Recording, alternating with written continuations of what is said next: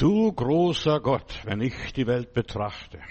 Und wir möchten heute ein paar Lebenswirklichkeiten betrachten. Ich werde heute den Petrus und den Johannes mir anschauen ein bisschen. Die zwei Aposteln, die hat der Heiland zusammengebunden und immer zwei und zwei losgeschickt. Und die zwei sind überall hingegangen und ja, und die haben das Evangelium gebracht, den Juden und dann den Heiden und vor allem auch in Samaria. Die haben einiges getan. Die waren immer zusammen. Es sind zwei Lebenswirklichkeiten. Petrus war anders und Johannes war anders. Und eigentlich jeder Mensch ist anders. Und darüber will ich sprechen. Die Kirche kennt zwei von Gott anerkannte empfohlene Lebenswirklichkeiten. Das ist einmal Petrus, der Gemeindeleiter, und Johannes, der Lieblingsjünger Jesu. Zwei Wirklichkeiten. Die eine Lebenswirklichkeit, die ist im Glauben und die andere im Schauen. Ja, die, der eine ist, der muss praktisch arbeiten, der muss kämpfen und so weiter. Der ist auf seinem Pilgerweg hier, dieser Petrus, der arbeitet, der geht bis nach Rom, verkündigt das Evangelium. Johannes, er, ja, er predigt auch ganz anders, sein Evangelium ist ganz anders. Also Petrus hat kein Evangelium selber geschrieben.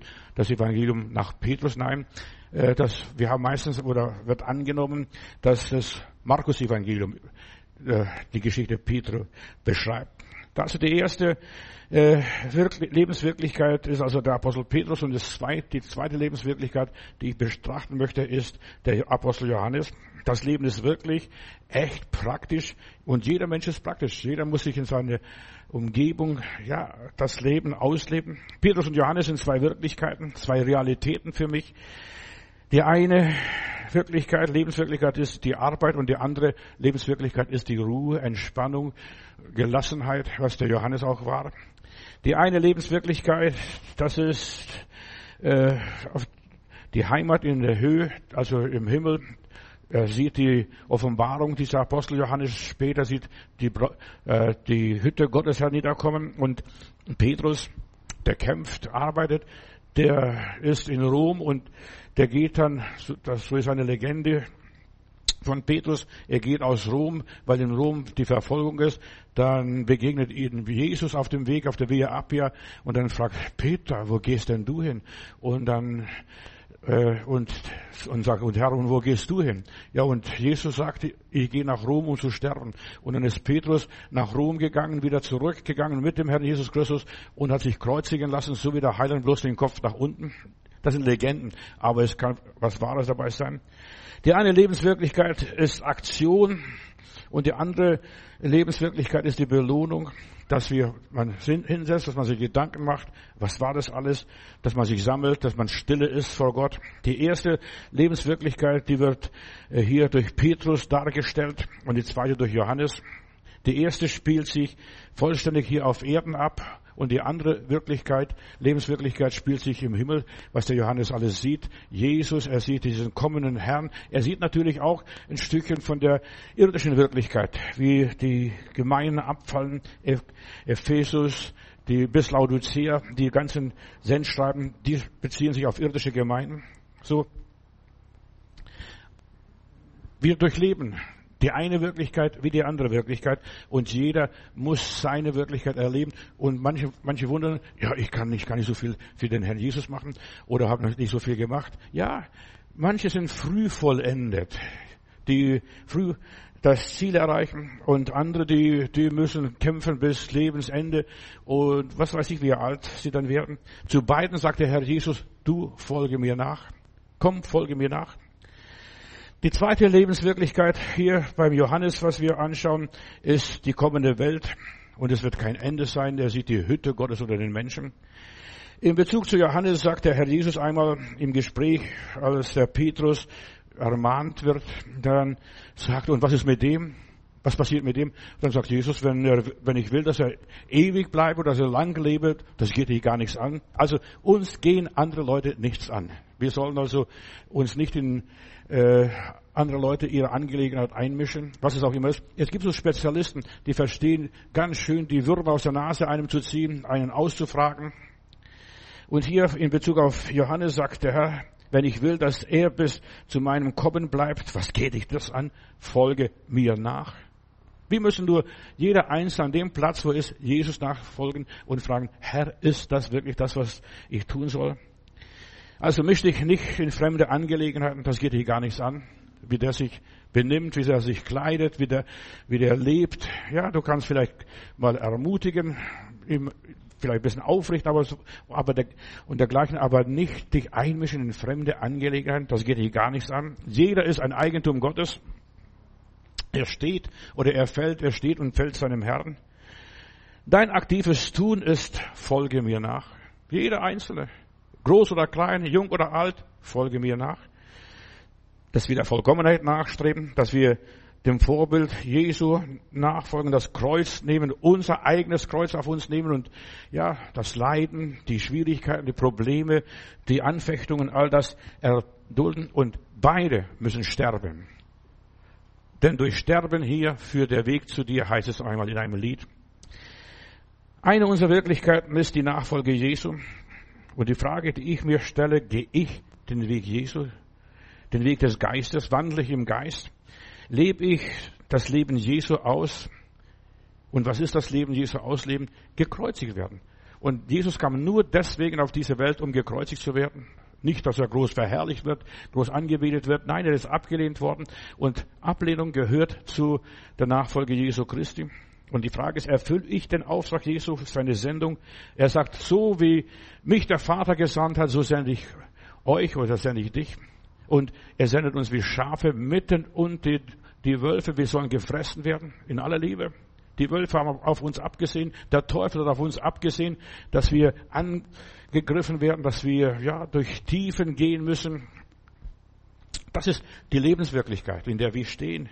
Unser Leben geht bis Jesus wiederkommt. Das ist unser Leben, bis wir vor ihm stehen. Die Wiederkunft Jesu, das Neue, das ist die Auferstehung. Was geht dich das an? Was wirst du einmal im Himmel sein? Manche Leute fragen, was wirst du im Himmel mal sein? Was wirst du im Himmel sein? Weißt du schon? Ich habe diese Tage eine schöne Geschichte gelesen, mit der höre ich nachher auf. Äh, da hat einer einen Traum, der ist im Himmel, er sieht ein riesiges Lagerhaus voller Pakete, adressierte Pakete. Und dann fragt er den Engel, Herr, was sollen diese ganzen Pakete hier in diesem Lagerhaus? Das sind all die Gebete, die wir zu Gott oder die die Menschen zu Gott gesandt hatten und die Bestellung, aber sie ist nicht abgeholt worden. So viel möchte Gott uns geben, uns beschenken, aber so viel wird auch gar nicht abgeholt, weil wir nicht den Preis bezahlen und weil wir uns nicht melden. Wie viel Heil geht verloren, wenn wir uns nicht wenden im Gebet, singen wir in einem Lied. Die Wiederkunft Jesu, das, das neue Leben, das beginnt nach dem Tod. Manche Leute denken, jetzt habe ich mich bekehrt, ich habe ein neues Leben. Das ist Unsinn. Das neue Leben bekommt, bekommst du erst, wenn du hier gestorben bist, im Jenseits, nicht im Diesseits. Aber ich weiß, ich werde leben, weil Jesus lebt. Ich werde äh, schaffen mit Gottes Hilfe. Was geht dich das an? sagt Jesus hier zum Petrus. Misch dich doch nicht rein, wenn ich will, dass ich, er bis zum Ende der Welt bleibt. Das kümmert dich nicht. Und wie oft fragen wir uns und so weiter, versuchen immer wieder herauszufinden, wie geht's da weiter. Unser Leben geht erst im Jenseits weiter, wenn ich hier mein Leben aushauche. Die Seele geht zu Gott. Und meine Zeit liegt dann in Gottes Händen, nicht hier in Menschenhänden. Jesus, ja, du kannst Jesus nur bis dem Tod hier auf dieser Erde nachfolgen. Die eine Lebenswirklichkeit, das ist die Lebenswirklichkeit Petri, dass du sagst, Herr, das und das. Und Petrus hat in dieser Erden, Erdenzeit so viel Blödsinn gemacht. Und das hat der Herr alles übersehen, die Fehler, die er gemacht hat. Der hat mal die ganze Nacht gefischt und nichts gefangen. Ein andermal ist er ins Wasser geplumpst, als er dann auf die Wellen und auf die Stürme schaute. Aber die ganzen Leiden, die irdischen Leiden, diese irdische Wirklichkeit hört auf, wenn ich hier die Augen zumache. Vorher nicht. Also du kannst dich bekehren, so viel du willst, und da wird nichts, nicht viel passieren in aller Liebe. Deshalb Wunder dich nicht, wenn jemand gläubig ist, der ist krank noch, der ist, wird arm, der wird hungrig, der wird, was weiß ich, was da alles wird. Bis zur Wiederkunft Jesu müssen wir durchhalten, diese Wirklichkeit wie der Petrus.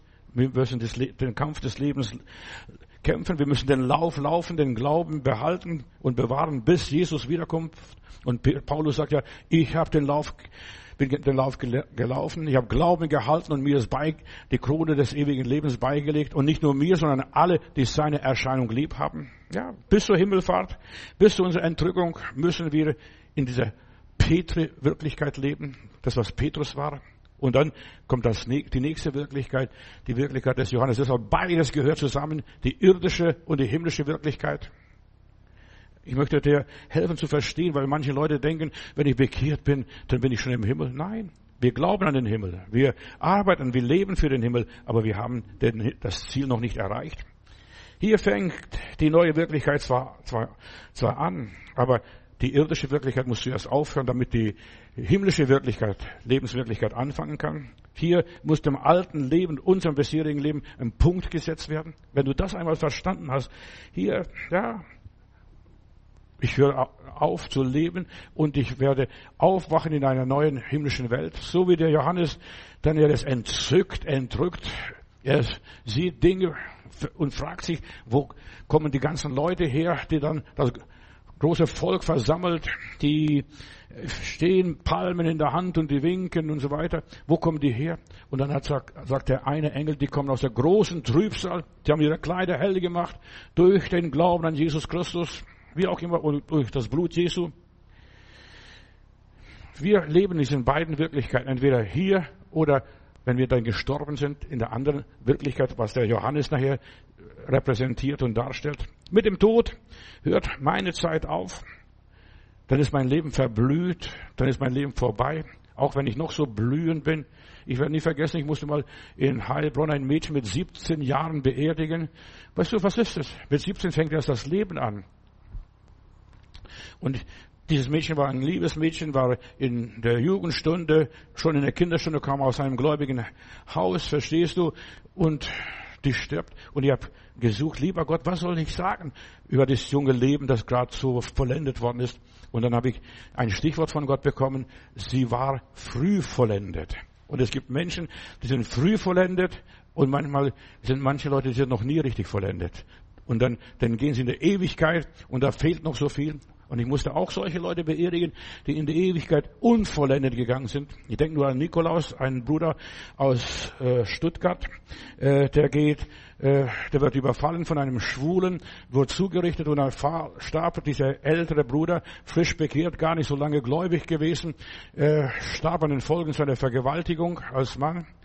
Von, äh, und dann stehe ich da und ich habe auch wieder kein Bibelwort gefunden. Und es ist immer gut, wenn Gott uns ein Bibelwort gibt. Und da gab Gott mir für diesen Bruder Nikolaus ein, ein Bibelwort. Er wird unseren Mangel ausfüllen mit seinem Reichtum. Wenn wir drüben ankommen, wird all das, was hier noch fehlt, was ich nicht vollendet habe, nicht vollbracht habe, das wird dort äh, hinzugefügt, ergänzt, verstehst du? Plötzlich, als, da ist alles neu. Und in der Offenbarung heißt es immer wieder, siehe, ich mache alles neu. Dann ist es, dann wird der Mangel ausgefüllt durch sein Reichtum. Oder wie bei diesem Mädchen hier, früh vollendet. Wie bist du jetzt? In welchem Zustand bist du? Wenn du früh vollendet bist, dann wird der liebe Gott dich bald abrufen. Mach dich bereit.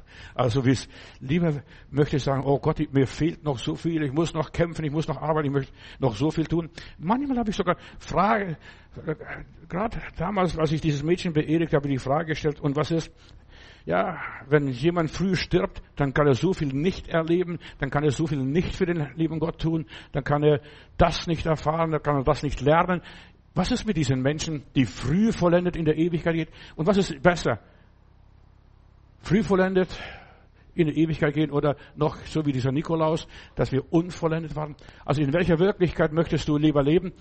Wenn du, was nützt du? Hast die Kämpfe, die Schwierigkeiten, die Anfechtungen gehabt, die, ja, du hast Not gehabt, vielleicht Todesfälle.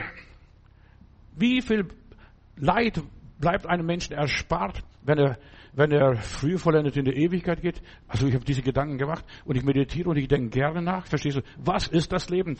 In welcher Wirklichkeit lebe, möchtest du leben? Ich habe einen Evangelisten in Heilbronn gehabt, der kam aus USA, ein guter Prediger und sagt, lieber Gott, erhalt mich, äh, gib mir noch ein langes Leben, damit ich hier dir noch dienen kann, noch das für dich bewirken kann und das bewirken kann.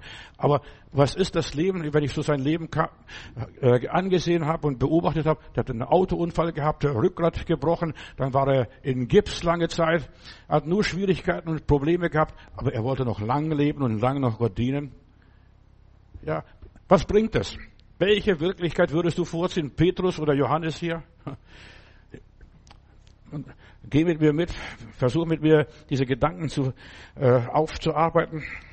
Und er wird unseren Mangel ausfüllen mit seinem Reichtum. Also, wenn du in der Ewigkeit gehst, jetzt gerade vielleicht, du bist noch nicht früh vollendet, so wie das Mädchen dort war.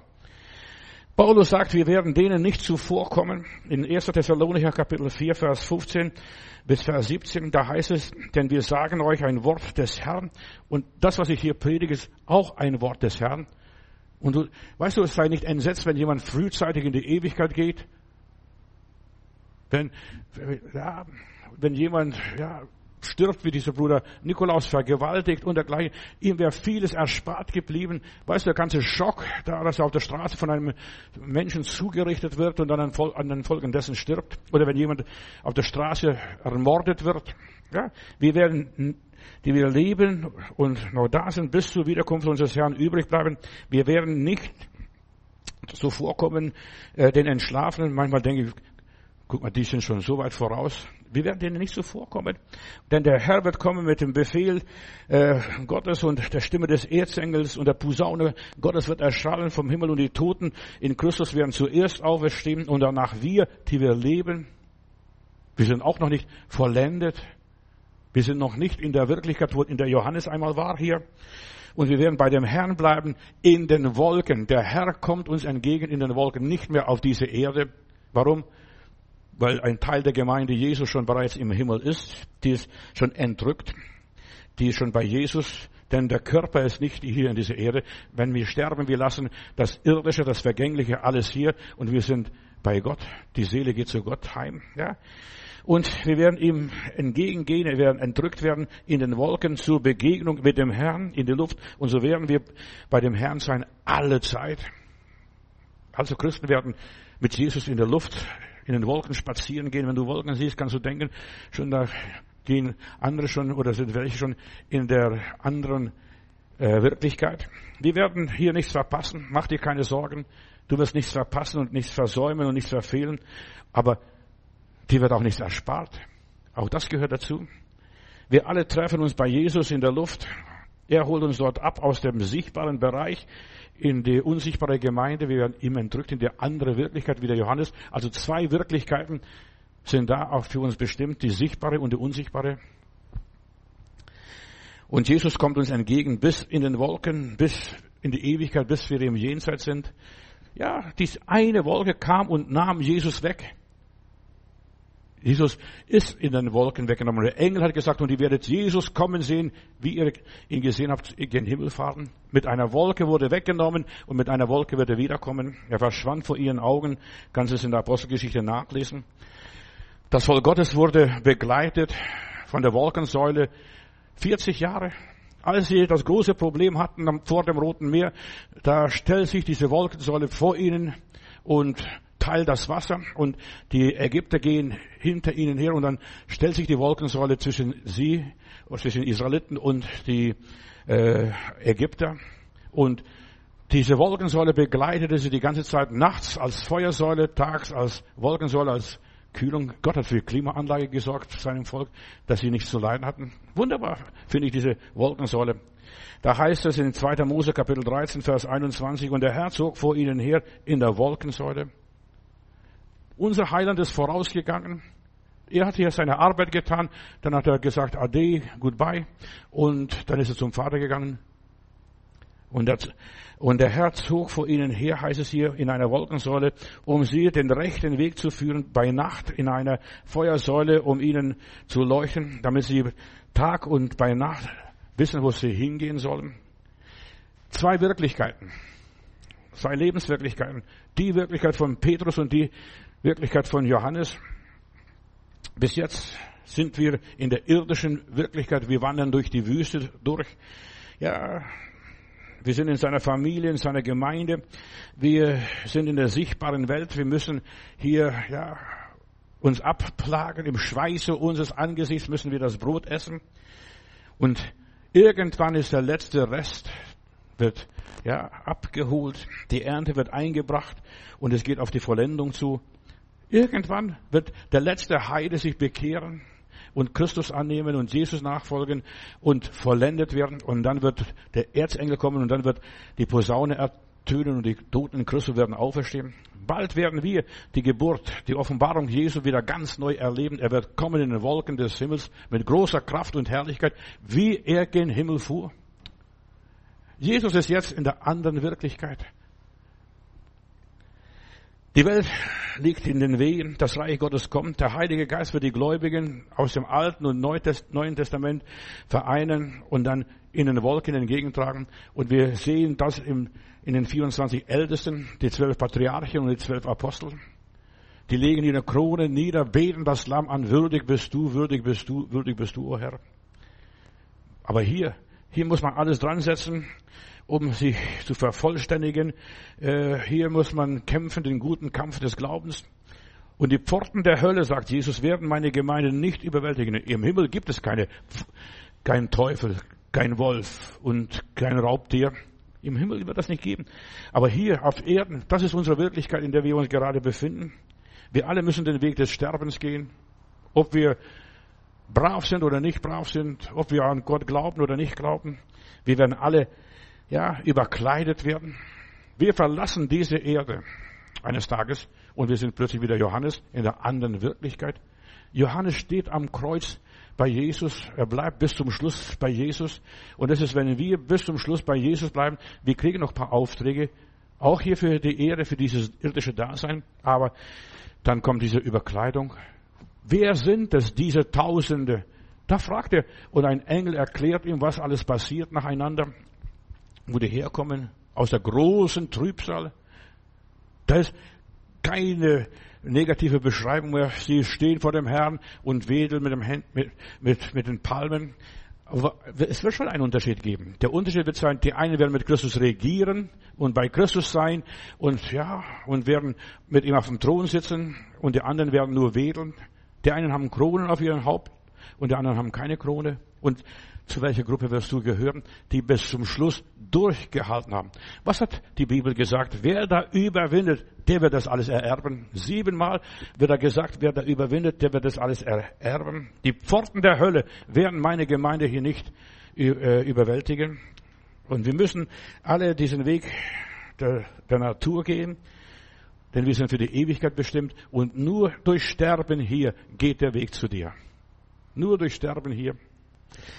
Weißt du, weil manche Leute malen sich da was aus. Ich kenne sogar ganze Sekten. Da gibt es Sekten, die sagen, wenn du als Christ stirbst, du bist nicht im Grab mehr. Du bist nicht mehr im Sarg. Du wirst da entrückt werden am dritten Tag, weil Jesus auch am dritten Tag auferstanden ist. Aber ich habe sogar eine Wette gemacht äh, und gesagt, ich gebe die 10.000 D-Mark damals in Stuttgart, weil die Gemeinde, die Korntaler heißen da und diese Gemeinde, äh, die lassen sich sogar Leute beerdigen am Ölberg, wenn Jesus wiederkommt, dass sie sofort entrückt werden denn er wird seine Füße auf dem Ölberg setzen, heißt es in der Bibel. Weißt du, lauter fromme religiöse Spinnereien. Ich mache da nicht mit. Und ich habe den Leuten die Wette gesagt, wir machen, wir graben das, nachts mal dann, äh, das Grab auf und dann sehen wir, ob er noch drin ist oder nicht. Aber natürlich waren die nicht einverstanden. Darf man ja auch nicht, das ist ja gesetzlich nicht zugelassen. Aber die sind drin. Ob du Christ bist oder nicht Christ bist, wir müssen alle den normalen irdischen Weg gehen, dass wir hier sterben. von Staub bist du, zu Staub sollst du werden. Asche zu Asche, äh, ja, Staub zu Staub. Das ist der normale Weg. Aber was Geist und Seele ist, das geht zu Gott. Und ich habe lange Zeit in Stuttgart kam jemand von dieser Gruppe, verstehst du, der hat behauptet, er wird nicht im Grab bleiben. Da habe ich gesagt, Bruder, du wirst ganz schön verfaulen. Verstehst du, Würmer werden dich fressen. Und dann wirst du das Grab von, das Gras von unten angucken, wie es wächst. Ja, aber der wollte es nicht, verstehst du? Der falsche Bibelauslegung und nichts ist schlimmer wie falsche Bibelauslegung. Und man macht sich lächerlich, den Glauben an Gott macht man lächerlich, weil man sich falsch da äh, den Glauben, die Bibel auslegt. Ich werde am dritten Tag auferstehen. Der Heiland ist auch am dritten Tag auferstanden. Du bist nicht der Heiland. Und so habe ich versucht. Und da war das sogar noch Kriminalinspektor, der gute Mann, verstehst Er war nicht, er war kein Dummer. Aber selbst je gescheiter ein Mensch ist, desto mehr und schneller glaubt er an Dummheiten. Wir alle gehen den Weg Gottes. Wir leben in diese Wirklichkeit und wenn wir diese Wirklichkeit durchlebt haben, werden wir die andere Wirklichkeit weiterleben. Wir werden bei dem Herrn sein, alle Zeit. Ja, alle Zeit. So in, in einer der beiden Wirklichkeiten befinden wir uns immer. Bald werden wir Jesus sehen, wer er ist. Bald werden wir bei ihm sein. Wenn du hier die Augen zumachst, machst du deine Augen auf und sagst, Herr, bist du es? Herr, bist du es? Und der Herr zog vor ihnen her, habe ich gelesen in der Wolkensäule. Auf beiden Wegen geht uns Jesus voran und wir müssen ihm nachfolgen. Das war alles, was der Petrus musste und was der liebe Johannes musste. Wir müssen nur ihm hinterher tippeln. Da, wie er uns führt, wie er uns leitet, Schritt für Schritt. Am Tag in Form von der Wolkensäule und nachts in Form der Feuersäule. Da ist eine Predigt für sich selbst. Verstehst du zwei verschiedene Leitungsformen? Zuerst einmal, du siehst diese Wolkensäule plastisch vor dir. Du weißt, was der nächste Schritt ist. Sobald sich die Wolkensäule bewegte, da wussten die Kinder Israel, jetzt müssen wir Koffer packen, jetzt geht's weiter. Und nachts die Feuersäule. Feuer ist immer Gericht in der Bibel. Da gibt es Leute, die beten, lieber Gott, tauf uns mit Geist und Feuer. Mit Geist lasse ich die Leute, dass sie getauft werden. Aber ich wünsche niemand, dass er mit Feuer getauft wird. Weißt du, was Feuer ist? Gericht durchs Feuer. Wir müssen alle durch den Feuerofen gehen, verstehst du? Wir, da wird uns vieles nicht erspart. Tauf uns mit Geist und Feuer. Weißt du, die meisten wissen gar nicht, was sie beten manchmal. Und wenn der liebe Gott sie tatsächlich erhört, dann sind sie erschreckt und schockiert. Was ist da passiert? Ich habe mal lange Zeit so Predigten gehört als junger Bursche, als junger Christ äh, habe ich Predigen gehört. Wir müssen zerbrochen werden und wir müssen das, wir müssen richtig zerbrochen sein vor dem Herrn und dann kann der Herr uns richtig segnen. Und ich Esel, Entschuldigung, ich sagte es ja von das über mich selber und ich Esel habe gebetet, lieber Gott, zerbrich mich, zerbrich, denn ich möchte vor dir bestehen und ich möchte wirklich erfüllt sein ja, deiner Herrlichkeit zerbrich mich. Und dann hat der liebe Gott mich in die Schule genommen, hat mich massiv gemahlen und zerbrochen, dass ich gesagt habe, lieber Gott, hör doch auf. Ich, ich verkraft es bald nicht mehr. Zerbrich mich. Weißt du, bete nicht Unsinn zusammen. So viele Christen beten Unsinn zusammen. Ja, du bist hier als Petrus in dieser Wirklichkeit und leb jetzt in dieser Wirklichkeit. Kämpf in dieser Wirklichkeit. Herr, bist du's? Ja, dann ruf mich zu dir zu kommen. Wenn nicht, lass mich bleiben, wo ich bin. Gott macht uns den Weg sicher. Da sehe, ich hier an dieser Wolkensäule, ja, wo es hingeht. Wir müssen hier in dieser Welt so viele unsichere, gefährliche Wege gehen. Herr, wenn du mir nicht beistehst, wenn ich nicht auf dich schaue, so wie Petrus damals auf dem Wasser. Wir müssen lernen auf dem Wasser. Seawalking nennt man sowas. Verstehst du? Dass wir mit Jesus auf dem Wasser gehen und wir müssen auf Jesus schauen und wir müssen uns an Jesus halten und nicht auf, auf die Wellen schauen und nicht auf den Sturm achten, auf Jesus schauen. Eine Predigt für sich selber. Ja, das Leben ist problematisch, das Leben ist kritisch. Wir sind so leicht beunruhigt und wir sind so schnell, ja, außer Fassung. Wir regen uns so schnell auf. Lasst uns äh, gelassen sein. Das irdische Leben ist, dass wir einfach auf den Herrn achten. Herr, und da waren welche Leute, die haben in Samaria Jesus nicht aufgenommen, nicht aufnehmen wollen. Die haben keinen Platz gehabt für den, wo der missionieren kann. Sollen wir hingehen und Feuer vom Himmel holen? Wir sind auch gleich, dass wir Gericht herbeiholen und herbeirufen. Lass Feuer fallen, Herr. Nein, der Herr sagt, beruhige dich. Und genau das ist, wir sollen ruhig und gelassen werden und keine Hitzköpfe. Religiöse Menschen sind manchmal Hitzköpfe. Entschuldigung, dass ich das sage, aber so ist es. Er, der Herr zog vor einem her. Früher, das, viele wissen es nicht mehr, früher gab es die Transitstrecke. Wie oft bin ich diese Transitstrecke gefahren? Weißt du, da fährst du durch, da kann dir nichts passieren. Du bist in der Transitstraße, du bist, oder Strecke, da wirst du auch nicht verhaftet, es sei denn, du hast Dummheiten gemacht. Eine, das Leben von hier nach drüben ist wie eine Transitstrecke für uns hier. Wir fahren, ja, wir müssen aufpassen, dass wir nicht vom Weg abkommen, dass wir auf dem Weg bleiben. Jesus sagt, bleibet in mir und ich in euch und ihr werdet viel Frucht bringen. Wir können hier getrost umziehen, weil Gott bei uns ist. Die Wolkensäule geht mit uns her.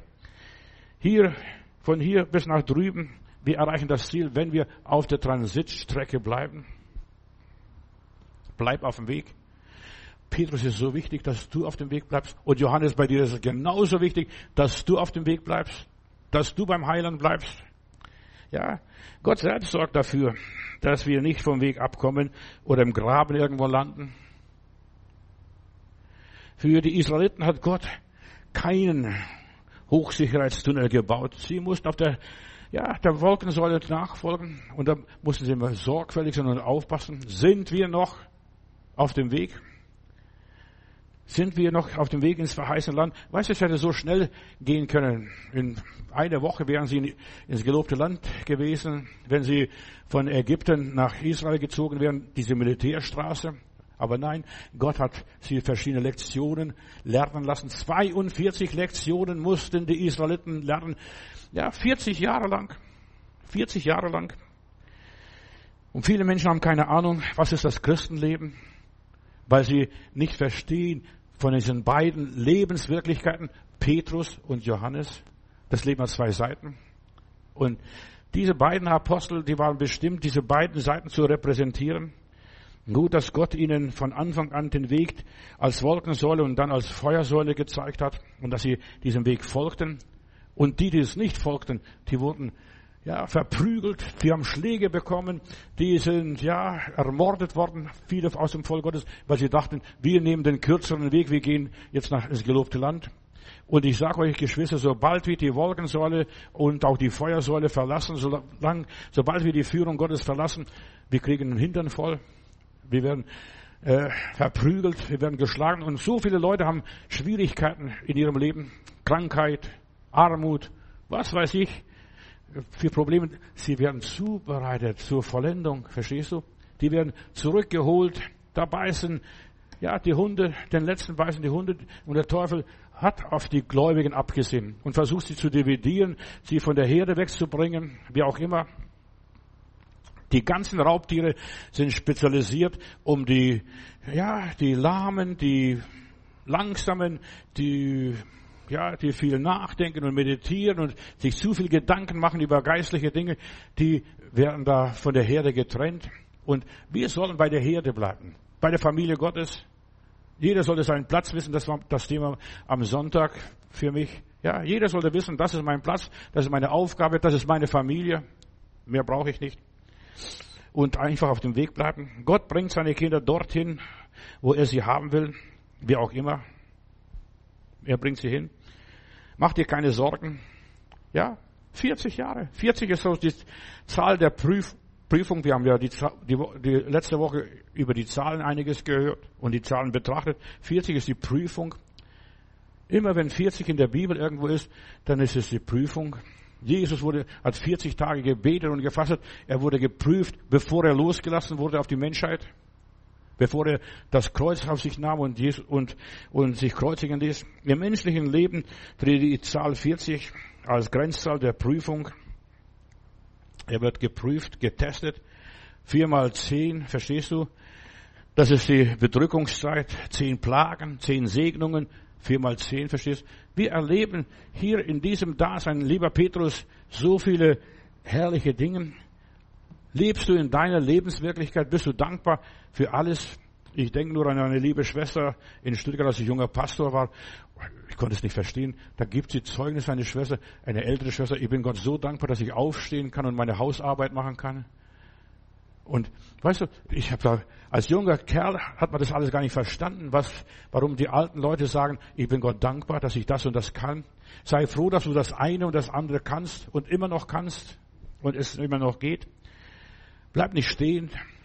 Mach weiter dein Leben. Satan versucht uns immer wieder, uns vom Weg abzubringen, dass wir uns so leicht machen, bis wir selber zerbrochen werden. Verstehst du? Ob wir dafür beten, dafür, darum bitten oder nicht, das ist jetzt vollkommen egal. Unser Gott kann das Meer spalten. Das hat er auch bewiesen bei den Israeliten. Aber dann mussten sie ihm liebevoll nachfolgen durch die Wüste, wo er hinging. Und Gott hat in der Wüste sie mit dem Essen versorgt, mit dem Trinken versorgt. Der hat, ja, ihnen Kraft gegeben, Durchhaltevermögen. Das gehört für das Leben mit Petrus. Wir lesen manchmal so, weil der Petrus so vorlaut war. Er war ja Sanguiniker, verstehst du, immer Maul offen gehabt. Ja, Herr, ich bin dabei. Wenn irgendwas zu tun war, hat er sich gleich gemeldet. Ja. Und dann hat, ihn hat es auch erwischt immer wieder. Verstehst du? Ich bin dabei. Und wenn dich alle verlassen, ich nicht. Und dann haut er sich zum Knecht des, des hohen Priesters, der Malchus, das Ohr ab, verstehst du? Und er verleugnet den Herrn. Was? Er versucht, den Johannes zu kopieren. Er geht da im Hof des Pilat, des, des hohen Priesters. Johannes war auch da drin. Der ist da ein- und ausgegangen, aber Petrus, wird sofort erwischt. Ja, du warst mit Jesus. Ich kenne dich. Ich habe dich gesehen, wie du das Brot verteilt hast. Ich kenne dich. Vielleicht war auch da Malchus, dieser Knecht des hohen Priesters. Mir hast du das Ohr abgeschlagen. Wenn Jesus nicht da gewesen wäre, was glaubst du, jetzt wäre ich ohne Ohr. Und du siehst, den hat es erwischt. Und wir sind auch in dieser Welt und wir werden auch erwischt in so vielen Sachen und wundern uns, was, die, die blöde Gans da, dieses Mädchen da, verstehst du, die zeigt auch mit, mit, dem Finger noch auf mich, verstehst du, du warst auch bei Jesus und er hört sie nicht mehr auf. Mädel, hör doch auf, du spinnst hier, verstehst du? Ja, ich kann mir vorstellen, der regt sich auf, weil er da erwischt worden ist. Vom Johannes ist nichts passiert. Überlege einmal, zwei gleiche, zwei verschiedene Lebenswirklichkeiten. Gott ist derselbe, der Daseinende, in beiden Wirklichkeiten, in beiden Realitäten, beides weiß der Herr Bescheid. Und der Herr hat äh, vorausgesagt, Petrus, du wirst mich verleugnen, bevor der Gockel kräht. Du wirst mich verleugnen. Du siehst, wir müssen uns auch abfinden mit so mancher Wirklichkeit. Das ist mir passiert, tut mir leid. Petrus und Johannes, sie folgen Jesus. Beide treten gemeinsam auf. Beide haben unterschiedliche Aufgaben, aber beide treten gemeinsam auf. Petrus hat den Herrn mit seinem Tod verherrlicht. Entschuldigung. Wer, äh, wie ich euch vorhin erzählt habe in der Legende. Und, und wenn du dich mal bekehrst, war der Petrus nicht bekehrt? Ja. Wenn du dich mal bekehrst, dann stärke deine Brüder, stärke die Geschwister, stärke die anderen. Von Johannes wird da nichts gesagt, verstehst Der Johannes war anscheinend bekehrt, aber Petrus war noch nicht bekehrt.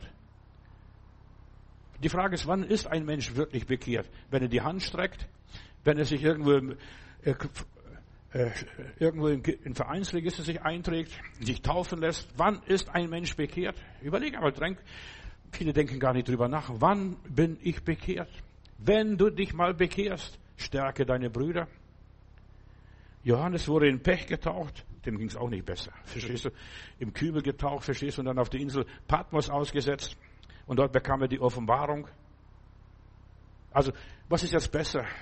Das eine oder das andere? Verstehst du? Im Pech getaucht zu werden, gerade überleben, irgendwie da durchkommen. Beide haben durchgehalten bis zum Tod. Der eine musste praktisch und persönlich alles durchleben und der andere musste berichten, was er erlebt hat, als er da in Tierpott im Pech eingetaucht wurde. Er muss berichten. Ja, und mancher ist hier und damit er im Jenseits eines Tages berichtet, was er hier unten alles erlebt hat für den Heiland, was er für den Heiland getan hat. Das hat Petrus nicht erlebt, was der Johannes erlebt hat. Die ganzen Offenbarungen, die ganzen Gesichter, den Antichrist, den falschen Propheten, die 144.000, das neue Jerusalem, das vom Himmel herabkommt. Vor allem den Abfall vom Glauben, wie die Liebe erkaltet, das muss der Johannes berichten, was da alles passiert in der Gemeinde, wie die Gläubigen sich benehmen, ja, wie die lau und träge werden, die immer große Sprüche führen und nichts dahinter. Beide haben Jesus gesehen und beide haben Jesus erlebt. Beide waren auf dem Berg der Verklärung. Beide, Johannes und Petrus, oh Herr, hier ist gut sein, lass uns gleich eine Kapelle bauen. Und plötzlich sehen sie nur, noch Jesus allein.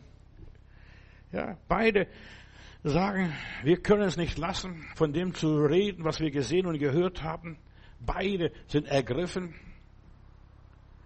Beide wurden erfüllt mit dem Heiligen Geist, Petrus und Johannes. Maria war auch dabei. Ja, beide folgten Jesus, wer, wer sie führte. Und jeder wird anders geführt. Der andere wird mit der Wolkensäule geführt und der, das, der nächste mit der, mit der Feuersäule. Nachts, verstehst du? Ja, beide hatten kein Gold und kein Silber, als sie dann vor der schönen Tür im Tempel stehen und der Bettler anbettelt, bitte eine Spende für den armen Bettler.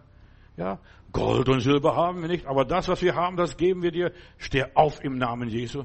Und dann ist noch der Petrus, nimm diesen Lahmen, stell den auf die Beine, so typisch amerikanisch, obwohl Amerika noch gar nicht entdeckt war zu der Zeit. Steh und geh.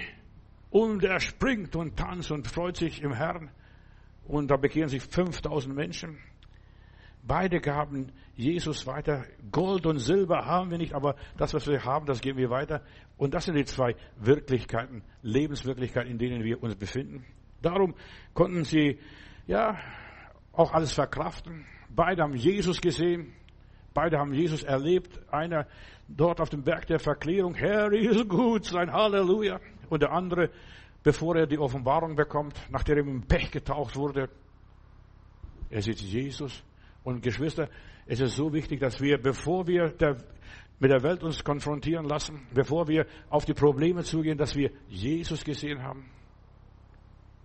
Und das ist Bekehrung. Wenn du dich mal bekehrst, dann stärke deine Brüder. Der Johannes hat die Brüder gestärkt. Als er Jesus gesehen hat und Jesus begegnet ist und er sah äh, so viele unaussprechliche Dinge und Petrus hat das in seiner Lebenswirklichkeit auch erlebt und auch gesehen und auch erfahren. Und wir wissen ja, wir können nicht lassen, sagt Petrus, von dem zu reden, was wir gesehen und gehört und betastet haben. Jesus, den Herrn. Die Herrlichkeit Jesu offenbart sich bei beiden. Den einen im Land der Sterblichen, wo, ja, wo er rüber gehen muss und so weiter, wo er, ja, und der andere, der muss hier alles ertragen. Und beide predigen und reden von der Offenbarung des Herrn, die Herrlichkeit, wir sahen seine Herrlichkeit. Der andere sieht das ganze Übel der Welt im Geist, seine Seele ist bedrückt und er sieht die Lauheit und Trägheit der Gemeinde, der Gläubigen und so weiter. Er muss mit seinen Augen alles sehen und mit seinen Ohren alles hören und er muss berichten, was er gesehen hat die Gemeinde und er muss die Gläubigen stärken. Er muss exakt beschreiben und berichten, dass er sogar weinte. Ich habe gefragt, Herr, wo kommen diese vielen her?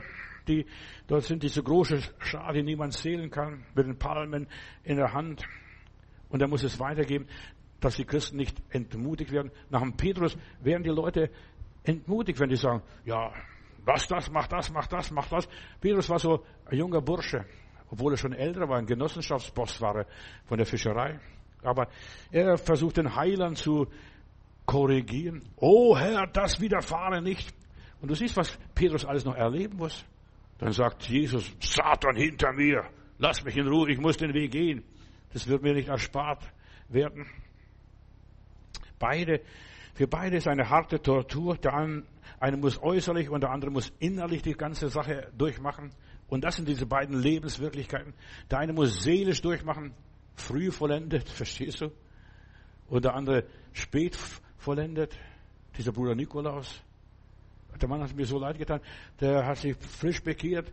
Ich weiß nicht mehr, ob er schon getauft war oder nicht, verstehst du, als Christ, aber er wurde so zugerichtet, verstehst du, und dann der Herr wird hinzutun oder hinzufügen, was noch fehlt von den Heiligkeitssachen, was noch fehlt für einen Gläubigen. Jesus hat diese beiden Apostel zusammengefügt und niemand soll trennen und scheiden, was Gott zusammengefügt ist. Das hat nichts mit der Ehe groß zu tun, sondern hier, die beiden Wirklichkeiten, die gehören zusammen, unzertrennlich.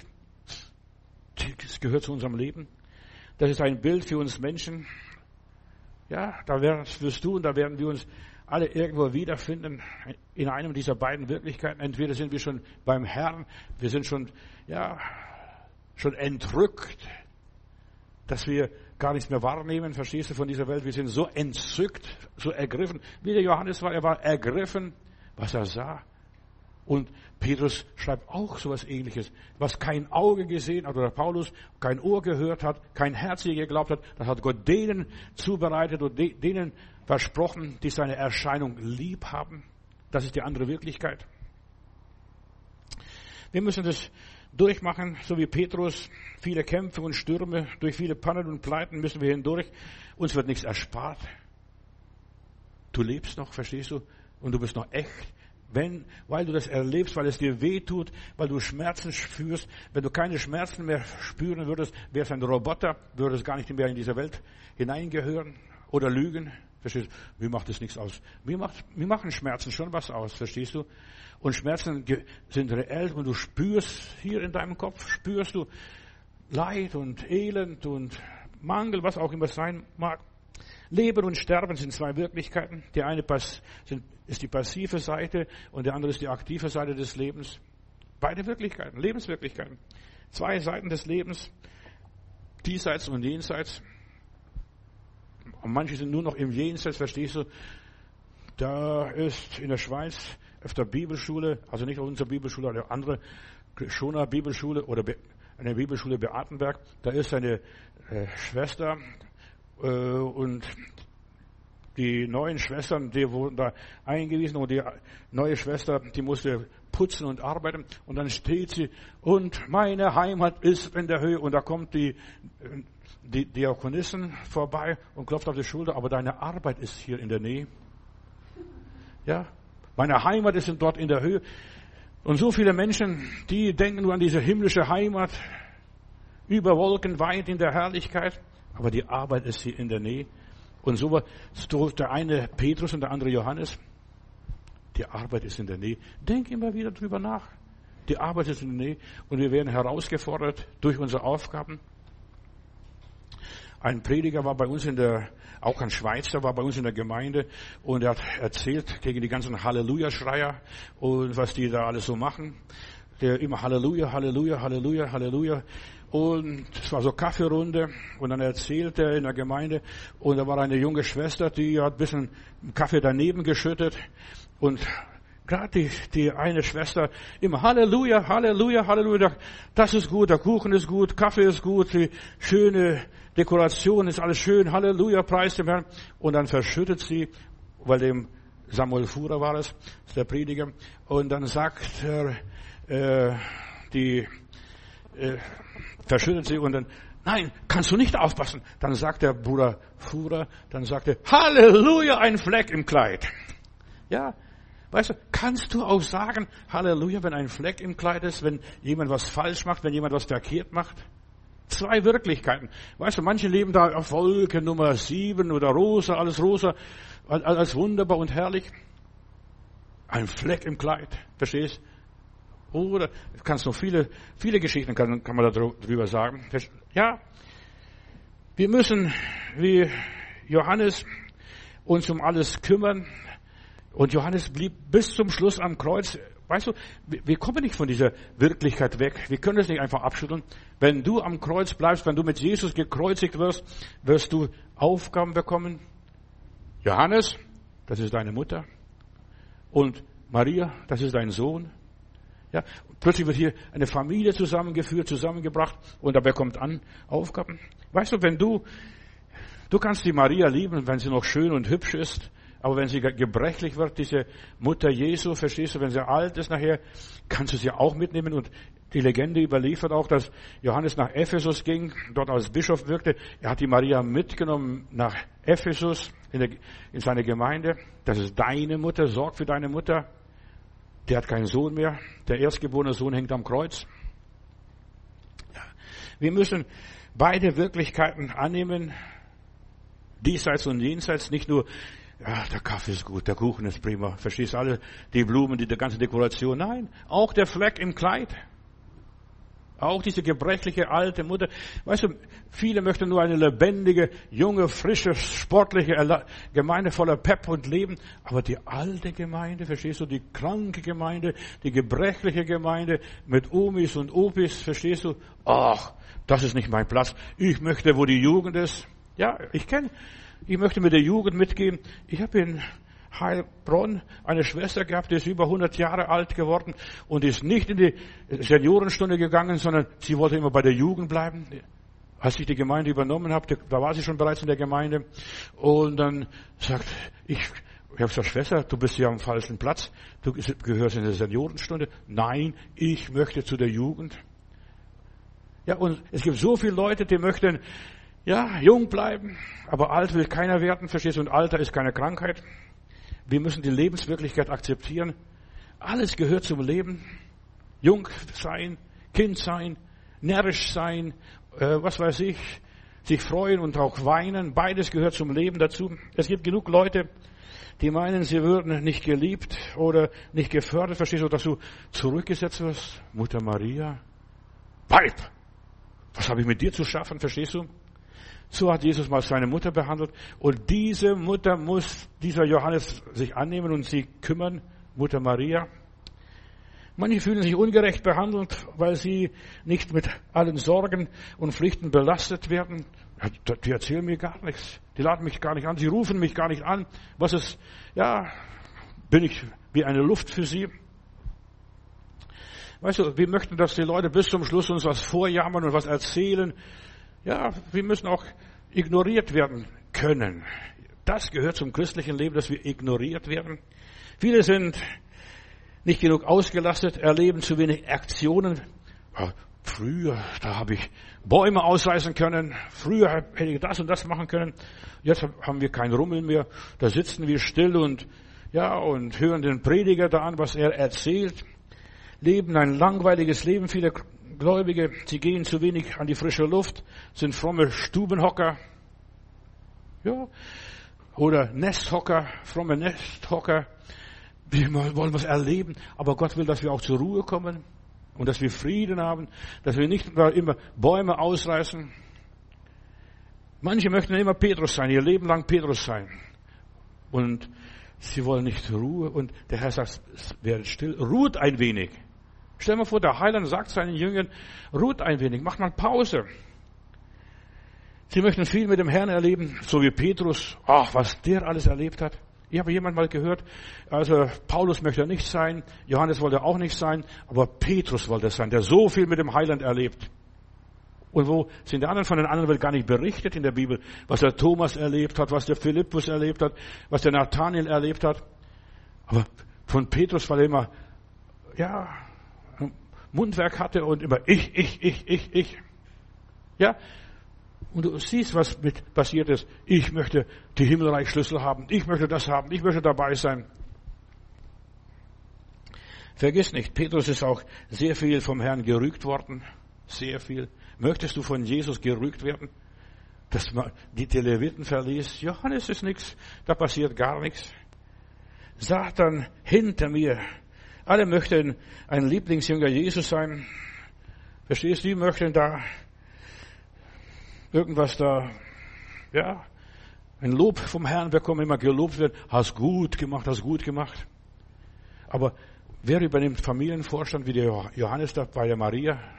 Ja, beide Realitäten sind da, Lebensrealitäten. Du musst für die alte Frau jetzt dein Leben lang sorgen, lieber Johannes. Jede Berufung hat Vorteile und Nachteile.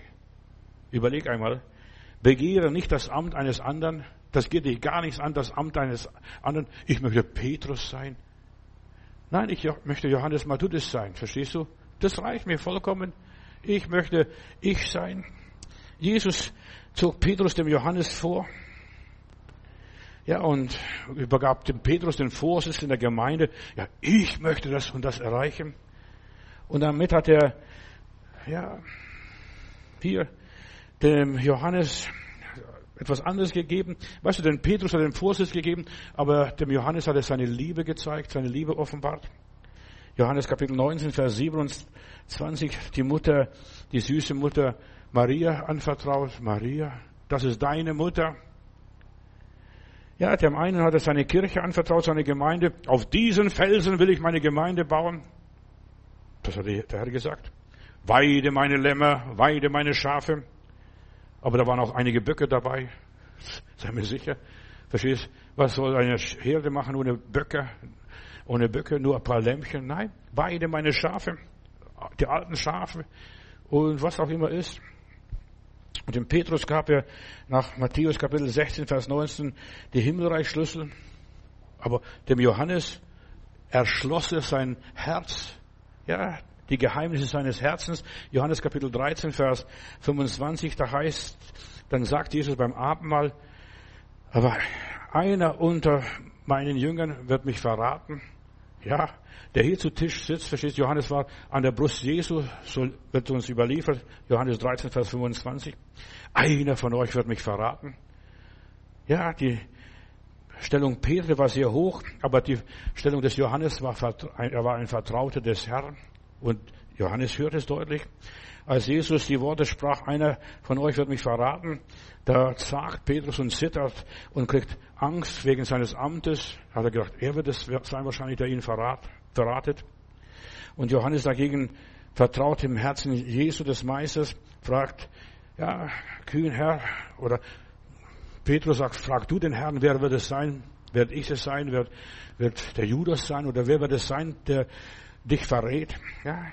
Vor Petrus, da zittert schon, pass auf, was jetzt kommt. Einer wird mich verraten. Der hat Angst um sein Amt, verstehst du? Es wird ihn wahrscheinlich erwischen, weil er so eine hohe Position hat.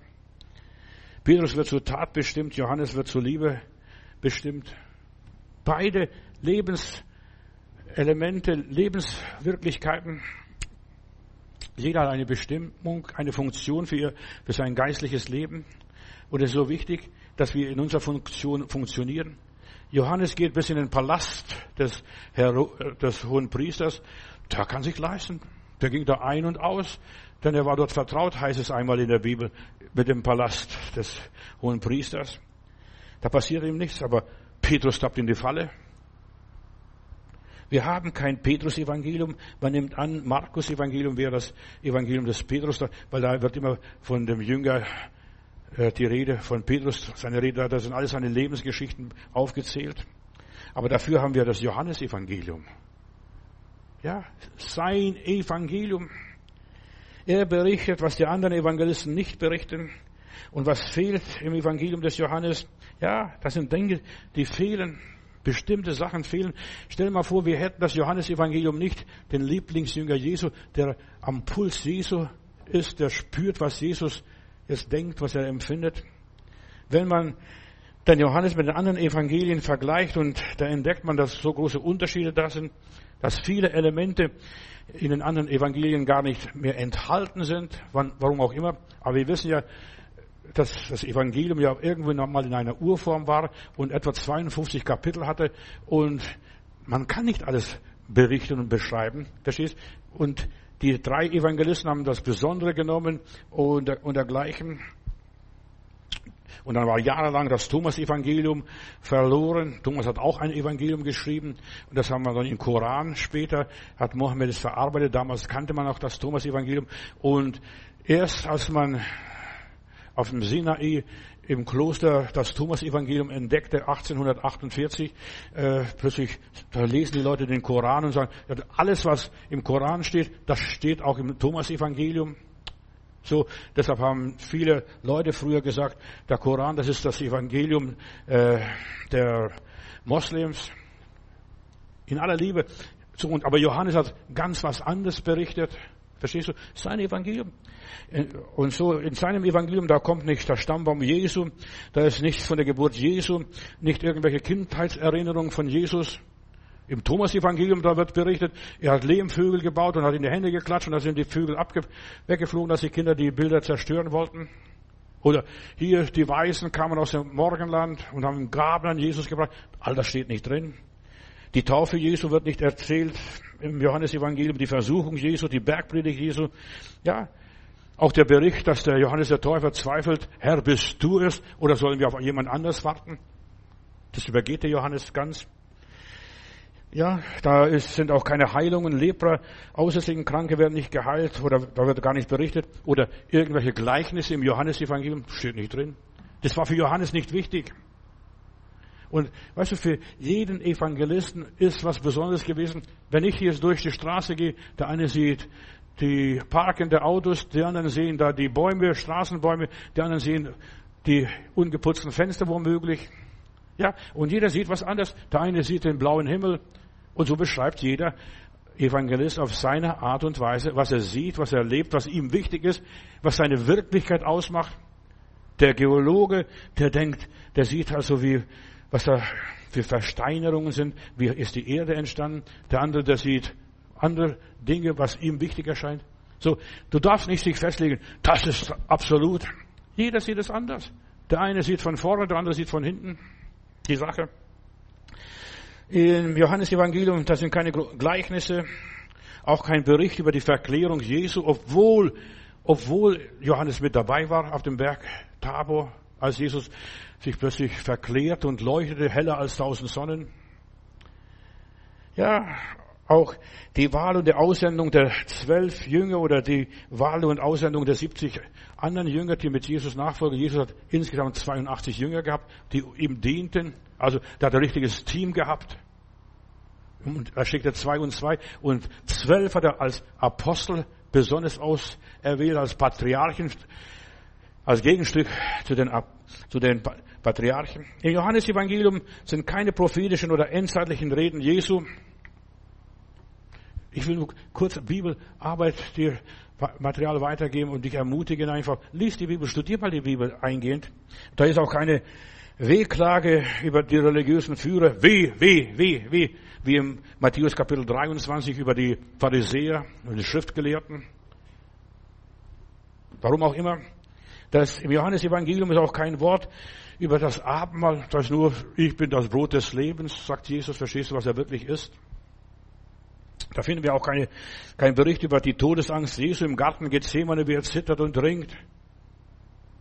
Das war's, obwohl er das alles miterlebt hat. Er war mit dabei im Garten Gethsemane. Aber der hat das ausgelassen. Das war für ihn nicht wichtig. Er hat auch keinen Bericht gemacht, groß über die Aussendung, geht hin in alle Welt und predigt das Evangelium aller Kreaturen, wer er glaubt und getauft wird, der wird selig werden. Nein, da liegt nichts. Auch kein Bericht über die Himmelfahrt. Und du fragst, ja, was hat er berichtet überhaupt? Und das finden wir im Johannesevangelium. Vieles, was die anderen Evangelisten nicht berichtet haben, das finden wir dort. Und das Jesus ganz besonders. Er ist das Wort und das Wort war bei Gott und Gott war das Wort. Ja, Jesus war der einzige gezeugte Sohn Gottes, auf dass alle, die an ihn glauben, nicht verloren werden, sondern ein ewiges Leben haben. Ja, Jesus als das verheißene Lamm Gottes, Johannes 1, die Offenbarung Jesu als das große Ich bin, ich bin das Brot des Lebens, ich bin der Weg, ich bin die Wahrheit, ich bin das Leben. Das haben die anderen nicht. Du siehst, Lebenswirklichkeiten. Der hat was anderes erlebt, was anderes gesehen, was ganz anderes erfahren und das hat er auch gleich weitergegeben. Ja. Da im Johannes Evangelium finden wir das Gespräch mit dem Nikodemus, Johannes 3, das Gespräch mit der Frau am Brunnen, Johannes 4. Wenn du wüsstest, wer mit dir redet, du würdest ihm um lebendiges Wasser bitten. Ja, Jesus und die Ehebrecherin, Johannes 8. Wo sind sie denn, die, deine ganzen Verkläger? Und dann sagt Jesus, wenn die dich nicht verklagen, ich verklage dich auch nicht. Und die Auferweckung des Lazarus, obwohl das sowas Großes war, die anderen haben gar nicht berichtet, die anderen drei Evangelisten. Die Auferweckung des Lazarus, war das nicht wichtig? Ist das nicht einmalig? Ja. Und die anderen haben auch nichts berichtet, wie Jesus die Füße der Jünger gewaschen hat und der Petrus sich geweigert hat, seinen Fuß waschen zu lassen. Herr, nein, ich Nein, nein, nein, nein, Herr, du wäsch mir nicht die Füße. Du siehst, das alles ist bei den anderen gar nicht zu finden. Oder die Rede Jesu im Obergemach, das haben die anderen auch nicht, wie Jesus dort oben spricht, Johannes 14 bis 17. Oder die, das hohe priesterliche Gebet. Aber was Johannes hat, ist die Lehre über den Heiligen Geist. Johannes Kapitel 14 bis Vers 9, Kapitel 9, 16 das hohepriesterliche Gebet, Vater, heilige du mich in der Wahrheit und was weiß ich, und dein Wort ist die Wahrheit. Johannes vermied die unnötigen Wiederholungen von Dingen, die andere Evangelistenschreiber äh, mitgeteilt haben. Warum muss man alles wiederholen, zwei und dreimal und viermal sagen? Und ja, er hat auf Jesus konzentriert, den verherrlichten, den verklärten Jesus, den auferstandenen Jesus. Das war ihm so wichtig, der auferstandene Herr. Das Evangelium des Johannes präsentiert Wahrheiten als Ergänzung, um die Dinge des Glaubens besser zu verstehen. Stell mal vor, wir hätten Johannes nicht, würden vieles nicht verstehen. Wie Apostel. Ja, da würde was fehlen. Da ist eine Lücke, verstehst du? Was bedeutet das? Was heißt das? Und so weiter. Johannes hat seine Schwerpunkte und er betont den Dienst des Herrn in Jerusalem und Judäa. Die anderen Evangelisten betonen den Dienst Jesu in Galiläa und die Männer von Galiläa, ja, im Gegensatz zu seinem Dienst hier, was in Jerusalem alles passiert, und es ganz besonders die, den ganzen Bezug auf die jüdischen Festtage, dieses Passa, da kannst du genau das nehmen. Und die Lehren Christi, äh, die werden hier betont, Jesus ist König und sein Königreich, sein Reich bricht an. Das ist die Botschaft des Johannes, was er hier verkündigt. Und es ist wichtig, dass jeder Einzelne seinen Platz im Reich Gottes findet. Und Maria war auch dabei bei Pfingsten, als der Heilige Geist kam. Maria war auch dabei. Warum? Weil Johannes sich die, dieser Frau angenommen hat. Er hat die Frau nicht ausgeschlossen. Normalerweise hätte diese Frau in dieser Generalversammlung nichts zu suchen gehabt. Frauen sowieso nicht, aber, und Maria war auch dabei. Das war, das wird extra äh, betont. Finde deinen Platz, deine Aufgabe, ja, deine Gaben im Dienst des, deines Lebens. Ich möchte bei dieser Gelegenheit ganz besonders hinweisen, geh auf meine Homepage äh, unter www.matutes.net und da gehst du unter geistliche Gaben. Ich habe 30 verschiedene Gaben aufgelistet. Das war mal ein Seminar, wo ich mal gehalten habe. 30 verschiedene Gaben hat, hat der Herr seiner Gemeinde zurückgelassen und irgendeine Gabe wird auf dich zutreffen, was du kannst. Und du solltest nur Dinge tun, was du gut kannst und die anderen solltest du bleiben lassen und andere machen lassen. Und ich denke, ich muss alles machen, muss perfekt sein. Ja, nütze deine Möglichkeiten. Ruf diese Gaben auf und lerne, lerne Gott zu dienen mit der Gabe, mit deinem Leben, mit der Funktion, wie Gott dir gegeben hat. Du hast einen Traum. Etwas verwirklichst du hier auf dieser Welt und einiges wirst du im Himmel verwirklichen, in der anderen Wirklichkeit, so wie der Johannes in einer anderen Führung. Wenn du deine Lebenswirklichkeit finden willst, dann musst du danach suchen und schon jetzt dich bemühen, lieber Gott, ich möchte das und das. So wie Petrus. Herr, heiße mich zu dir zu kommen, zeig mir, öffne mir die Augen. Engel, es sind Gaben Gottes für uns Menschenkinder, ja, diese Pakete auszupacken, von denen ich vorhin sagte, dass der eine träumte, ja, die ganze Lagerhalle ist voll mit lauter Paketen, gepackte Pakete und die sind nicht ausgepackt. Deine Gaben, die du nicht entwickelt hast, die warten auf Abruf. Du, Gott will gebeten werden. Gott macht nichts ungebeten. Deine Lebenswirklichkeit könnte ganz anders aussehen, wenn du Gott bitten würdest. Nicht nur, Herr, zerbrich mich, sondern, Herr, was soll ich tun? Was ist dein Wille für mein persönliches Leben? Und wir sollen anfangen zu suchen, nach dem Willen Gottes zu bitten, zu trachten, nach den besten Gaben, sagt uns die Bibel. Ja, sich verwirkliche dich selbst, wie Gott es haben will. Und jeder hat irgendeine Funktion. Fang an, fang an, fang an. Und deine Welt würde ganz anders aussehen, wenn du anfangen würdest, deine Gaben zu gebrauchen, deine Gaben zu entwickeln, deine Gaben zu entdecken. Deiner kann gut zuhören, der kann dies, der kann jenes. Ja, geh deinen Weg, so wie Petrus den Weg gegangen ist, wie Johannes den Weg gegangen. Sie sind zu zweit gegangen. Leb in deiner Lebenswirklichkeit. Und nicht nur schwebe nicht auf Wolken, träume nicht, fantasiere nicht vor dir hin. Um den Weg Gottes gehen zu können, wir müssen unseren Charakter entwickeln. Und wir müssen, ja, daran arbeiten, wenn wir stiller und ruhiger werden und gelassener werden, besser aufpassen auf das, was der Herr sagt. Und deshalb, das Wunder von Kana, das ist das erste Wunder, was der Herr gewirkt hat, und das berichtet auch nur der Johannes, was er euch sagt, das tut. Fragt den Herrn, was soll er, was willst du, Herr, was ich tun soll? Diese Drecksarbeit, dass ich Wasser hole von, und die Krüge fülle und dann dem Speisemeister was kosten lasse. Um sich selbst zu verwirklichen, musst du dir, dir was sagen lassen, was er euch sagt, das tut. Ja, zuerst mal zuhören und dann von ihm lernen, was er euch sagt, das tut. Ja, lieber Heiland, wir wollen mehr auf dich hören und mehr aufpassen auf dein Wort, was dein Wort sagt. Dein Wort ist die Wahrheit. Und lieber Heiland, in einer dieser Wirklichkeiten leben wir entweder in der Wirklichkeit von Petrus oder in der Wirklichkeit des Johannes. Aber wir möchten beide Wirklichkeit irgendwie zusammenbringen und miteinander mit Petrus und mit Johannes durch die Wirklichkeit des Lebens gehen. Bitte, Heiland, hilf uns dabei. Und ich danke dir, dass du uns die Augen öffnest und unser Verständnis öffnest, dass wir beide Wirklichkeiten irgendwo leben. Der eine früh vollendet und der andere, da wird noch hinzugefügt durch die Gnade Gottes, was noch fehlt. Lieber Heiland, füge im Leben so mancher Gotteskinder, die heute meine Botschaft hören oder gehört haben, dass noch das eine und das andere zugefügt wird. Ich danke dir, Herr, dass du es tun wirst. Vater, in Jesu Namen. Amen.